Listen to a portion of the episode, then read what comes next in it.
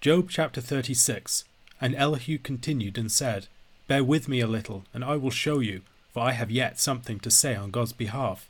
I will get my knowledge from afar, and ascribe righteousness to my Maker. For truly my words are not false. One who is perfect in knowledge is with you. Behold, God is mighty, and does not despise any. He is mighty in strength of understanding. He does not keep the wicked alive, but gives the afflicted their right. He does not withdraw his eyes from the righteous, but with kings on the throne he sets them forever, and they are exalted. And if they are bound in chains, and caught in the cords of affliction, then he declares to them their work and their transgressions, that they are behaving arrogantly. He opens their ears to instruction, and commands that they return from iniquity. If they listen and serve him, they complete their days in prosperity, and their years in pleasantness.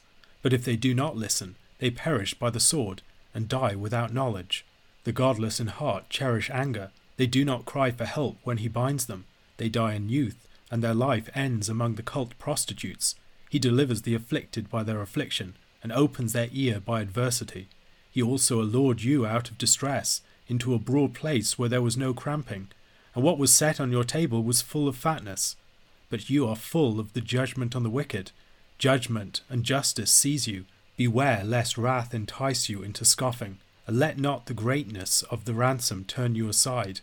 Will your cry for help avail to keep you from distress, or all the force of your strength? Do not long for the night, when peoples vanish in their place. Take care, do not turn to iniquity. For this you have chosen rather than affliction. Behold, God is exalted in his power. Who is a teacher like him? Who has prescribed for him his way? Or who can say, You have done wrong? Remember to extol his work, of which men have sung. All mankind has looked on it. Man beholds it from afar. Behold, God is great, and we know him not. The number of his years is unsearchable. For he draws up the drops of water, they distill his mist in rain, which the skies pour down and drop on mankind abundantly. Can anyone understand the spreading of the clouds, the thunderings of his pavilion? Behold, he scatters his lightning about him, and covers the roots of the sea. For by these he judges peoples, he gives food in abundance, he covers his hands with the lightning, and commands it to strike the mark. Its crashing declares his presence. The cattle also declare that he rises. Job chapter 36 opens Elihu's fourth and final speech. He begins by asking for further patience from the hearer. To this point, Elihu has been fairly long winded in his statements. The question of whether this is because of his pomposity or whether it's a result of his hesitancy is a matter that divides commentators. Most attribute it to his arrogance, but there's no reason why we must do so. David Clines is one commentator who cautions against jumping to conclusions in this matter. Elihu presents himself as bearing some great truth. He's carried this knowledge, as it were, from afar, like an argosy bearing great treasures from exotic lands. He wants to speak on God's behalf and in God's defense. He insists upon the truth and blamelessness of his words. These are carefully considered and accurate opinions, at least in his understanding. Within the retribution theologies of the three friends, there seem to be just two characters, the righteous and the wicked. Elihu's theology, however, is a bit more sophisticated. In addition to the characters of the righteous and the wicked, he has the character of the righteous man who falls into sin. For him, judgment can serve a corrective purpose. God is teaching and drawing him back. For instance, we might think about the story of David. After his sin concerning Uriah and Bathsheba, God's hand is heavy upon him. Now, the purpose of God's judgment in that case is not finally to cut David off as a wicked man, it's as a righteous man to draw him back to himself, to teach him through suffering about the sinfulness of what he has done. While there is clearly a punitive and retributive element to God's judgment, God's purpose is to draw David back to himself, and so the restorative purpose of the judgment should not be missed. Elihu seems to be developing a similar point here. His focus is upon kings. As we have seen before, Job is a ruler of his people. Elihu had also spoken concerning kings in chapter 34. God deals with kings in his sovereign providence. He lifts them up and exalts them, and he brings them low and afflicts them. When a righteous king is afflicted, the Lord wants him to respond in an appropriate way. Verse 10 He opens their ears to instruction and commands that they return from iniquity. The king who is afflicted is being graciously treated by the Lord, given a warning so that he might return. But he is in a dangerous position. If he's not careful, he might respond to the affliction by turning away from the Lord rather than turning to him. In this way, the affliction is also a time of testing and proving. The king who does not respond appropriately to affliction ends up sharing the lot of the wicked. However, the one who responds faithfully will be raised up again. Verse 11 If they listen and serve him, they complete their days in prosperity and their years in pleasantness. One of the things to notice about Elihu's position here is that God's judgment of this kind is fundamentally a blessing. He judges not because he wants to finish the righteous man off, but because he wants to restore him to himself. Elihu, of course, is not dealing with the case that Job is experiencing. Job is not a righteous man who's committed iniquity. Job is a righteous man who's suffering without having committed anything that would deserve such treatment. His challenge is less that of repenting than in trusting that God is good even though all the appearances are that he has come against Job as his enemy. There are a number of occasions in Scripture where to test his people, God comes against a faithful servant as an enemy, and this can be a final test for a number of people. We might think of Abraham being told to sacrifice his son Isaac, or Jacob having to wrestle with God at the ford of the Jabbok. The Lord seeks to kill Moses' uncircumcised son in Exodus chapter 4, and in the book of Job, God has come against his servant Job, the one who fears and honors him, as an enemy. The lesson that Job needs to learn is that of James chapter 5 verse 11. Behold, we consider those blessed who remain steadfast. You have heard of the steadfastness of Job, and you have seen the purpose of the Lord, how the Lord is compassionate and merciful. Like Jacob, Job has to wrestle with God and not let go until he is blessed. The message of Elihu, which again is slightly off target, is similar to that of Hebrews chapter 12 verses 5 to 11. And have you forgotten the exhortation that addresses you as sons? My son, do not regard lightly the discipline of the Lord, nor be weary when reproved by him. For the Lord disciplines the one he loves, and chastises every son whom he receives. It is for discipline that you have to endure. God is treating you as sons. For what son is there whom his father does not discipline? If you are left without discipline, in which all have participated, then you are illegitimate children, and not sons. Besides this, we have had earthly fathers who disciplined us, and we respected them. Shall we not much more be subject to the Father of spirits and live? For they disciplined us for a short time, as it seemed best to them, but he disciplines us for our good, that we may share his holiness. For the moment, all discipline seems painful rather than pleasant, but later it yields the peaceful fruit of righteousness to those who have been trained by it. While Elihu's message is off target, Job does need to learn to trust God as a gracious Father, even when all the appearances seem otherwise. While Job is currently suffering the lot of the wicked, Elihu wants him to be clear that this is not God's final word. This is rather a divine word calling for an appropriate response from Job. It is imperative that Job responds by turning to God, not by turning to iniquity. By questioning the legitimacy and the justice of God's action in this, Job has taken a wrong turn. Rather, he should trust the hand of God and praise his Maker. God is a good teacher, and he knows what he's doing in Job's situation. At the end of this chapter, which leads into chapter 37, which is the conclusion of Elihu's speech and his speeches more generally, and the speeches of all human beings within the book of Job, Elihu makes a case for creation itself as having some revelatory purpose. God reveals his wisdom and his intricate sovereignty and power within the great and mysterious processes of his creation. The water cycle is a means by which life is given to the land. God establishes and governs this process. Likewise, he is the master of the thunder and the lightning. He directs it to wherever it should strike. The way of God is mysterious and inscrutable, yet the creation itself gives us good reason to trust that it is wise and good. A question to consider where else in Scripture do we learn about God's gracious fatherly intent in his judgment of the righteous? 1 Peter chapter 5 So I exhort the elders among you, as a fellow elder and a witness of the sufferings of Christ, as well as a partaker in the glory that is going to be revealed. Shepherd the flock of God that is among you, exercising oversight, not under compulsion, but willingly, as God would have you, not for shameful gain, but eagerly, not domineering over those in your charge, but being examples to the flock. And when the chief shepherd appears, you will receive the unfading crown of glory. Likewise, you who are younger, be subject to the elders. Clothe yourselves, all of you, with humility toward one another, for God opposes the proud, but gives grace to the humble. Humble yourselves, therefore, under the mighty hand of God, so that at the proper time he may exalt you, casting all your anxieties on him, because he cares for you. Be sober minded, be watchful. Your adversary, the devil, prowls around like a roaring lion, seeking someone to devour. Resist him, firm in your faith, knowing that the same kinds of suffering are being experienced by your brotherhood throughout the world. And after you have suffered a little while, the God of all grace, who has called you to his eternal glory in Christ, will himself restore, confirm, strengthen, and establish you. To him be the dominion for ever and ever. Amen.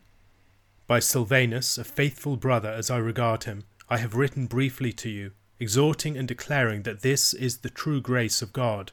Stand firm in it. She who is at Babylon, who is likewise chosen, sends you greetings, and so does Mark my son. Greet one another with the kiss of love. Peace to all of you who are in Christ. 1 Peter chapter 5 concludes the epistle with some parting instructions and greetings. He turns to address the elders at the beginning, and his reason for doing so seems to follow from what he has just been talking about. They are facing a fiery trial, so they will need oversight. Faithful elders will be especially important at this time. Elders here are probably referring to people with a more formal role, but it should not be detached from its more informal sense when we talk about elders, we can often think about a formal office or function in some degree of detachment from its more generational sense.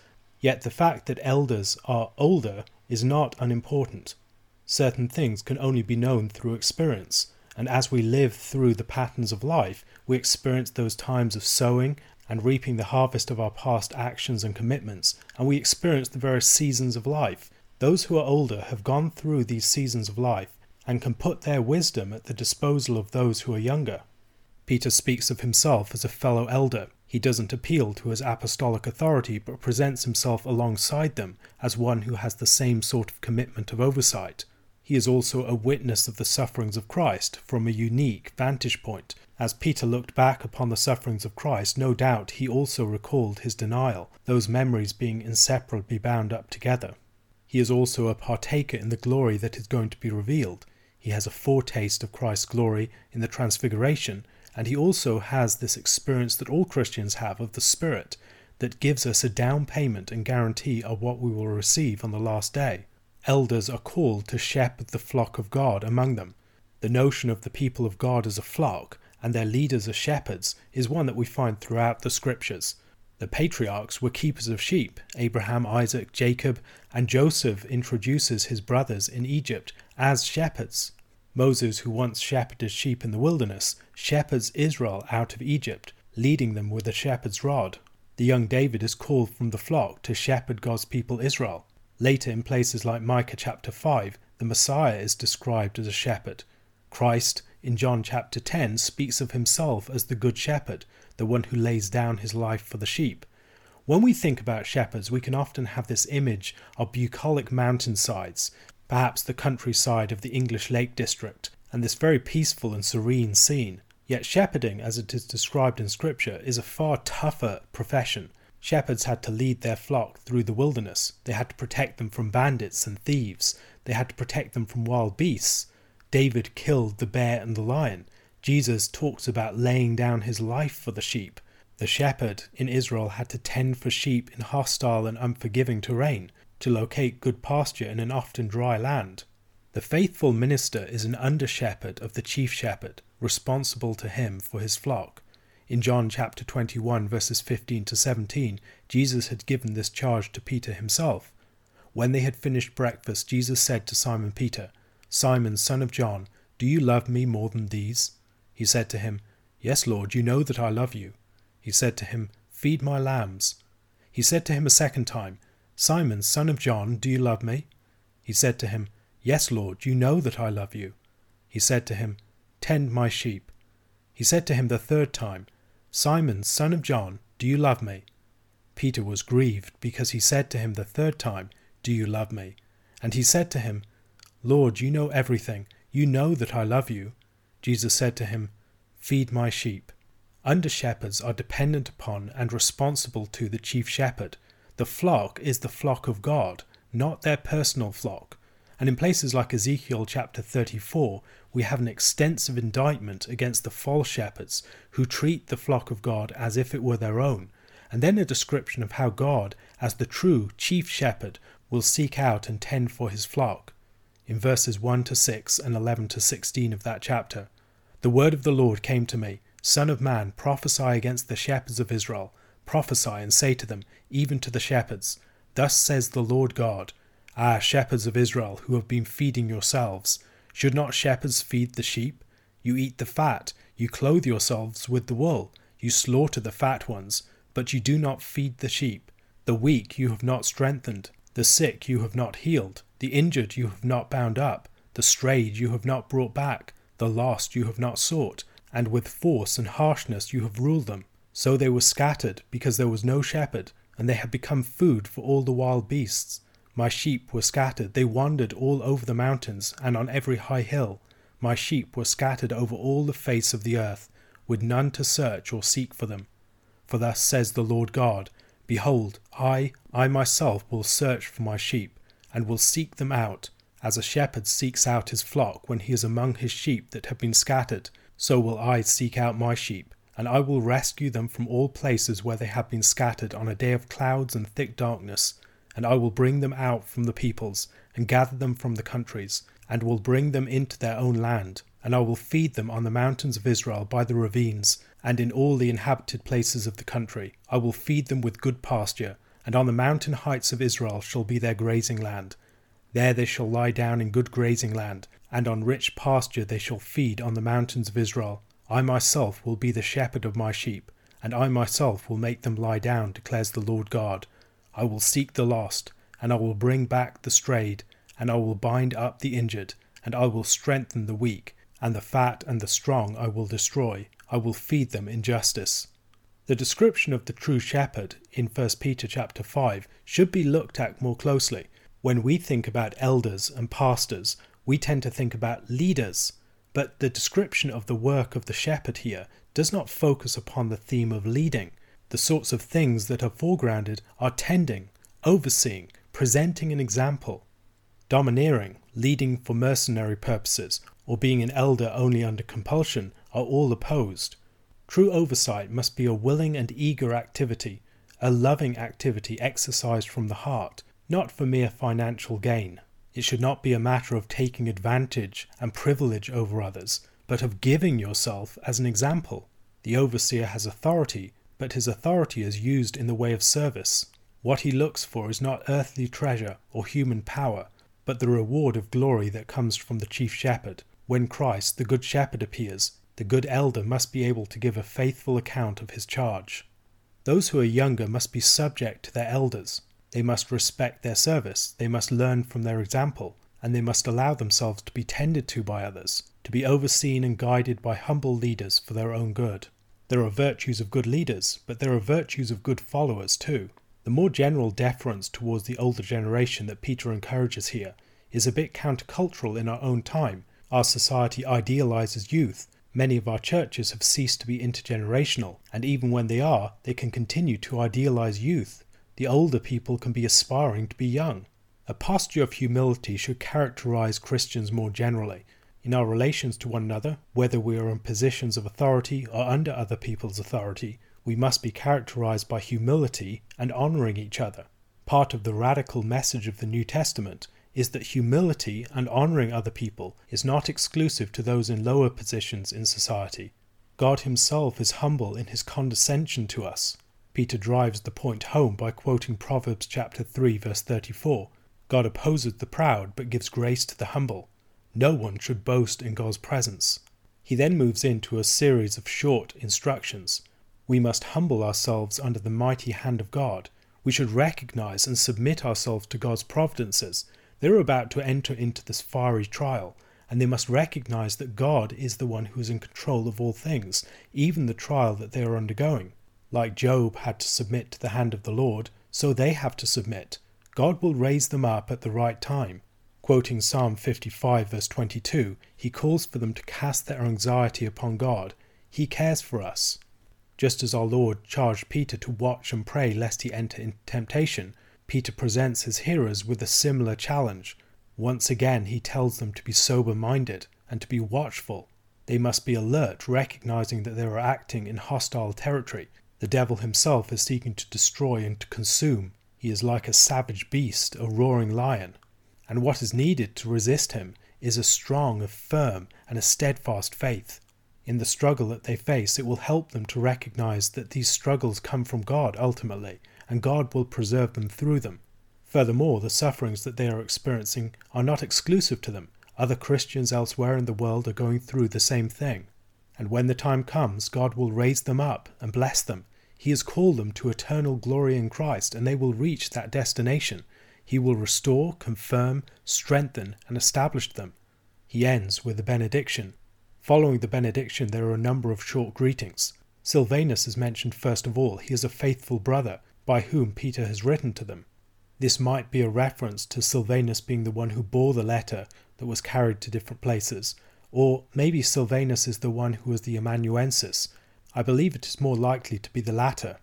As Peter's amanuensis, it's possible that Silvanus exercised a lot of latitude in what he wrote. He might have been writing just according to the general theology of Peter, in his own words, with Peter approving and signing off on it at the end. There is plenty of room for debate, but the possibility of such involvement by Silvanus might explain the quality of the Greek that we see throughout the epistle, a quality of Greek that probably exceeds what we might expect from someone with the education of a Galilean fisherman. Peter communicates greetings from she who is at Babylon. She who is at Babylon is almost certainly not Peter's wife, rather, it's a reference to the church. We find a similar female personification of the church in 2 John. Where is the Babylon in question? It is almost certainly not the literal Babylon, which had been wiped out by that point. The traditional alternative to this is that Babylon is a reference to Rome, where the early tradition argues Peter lived for some time.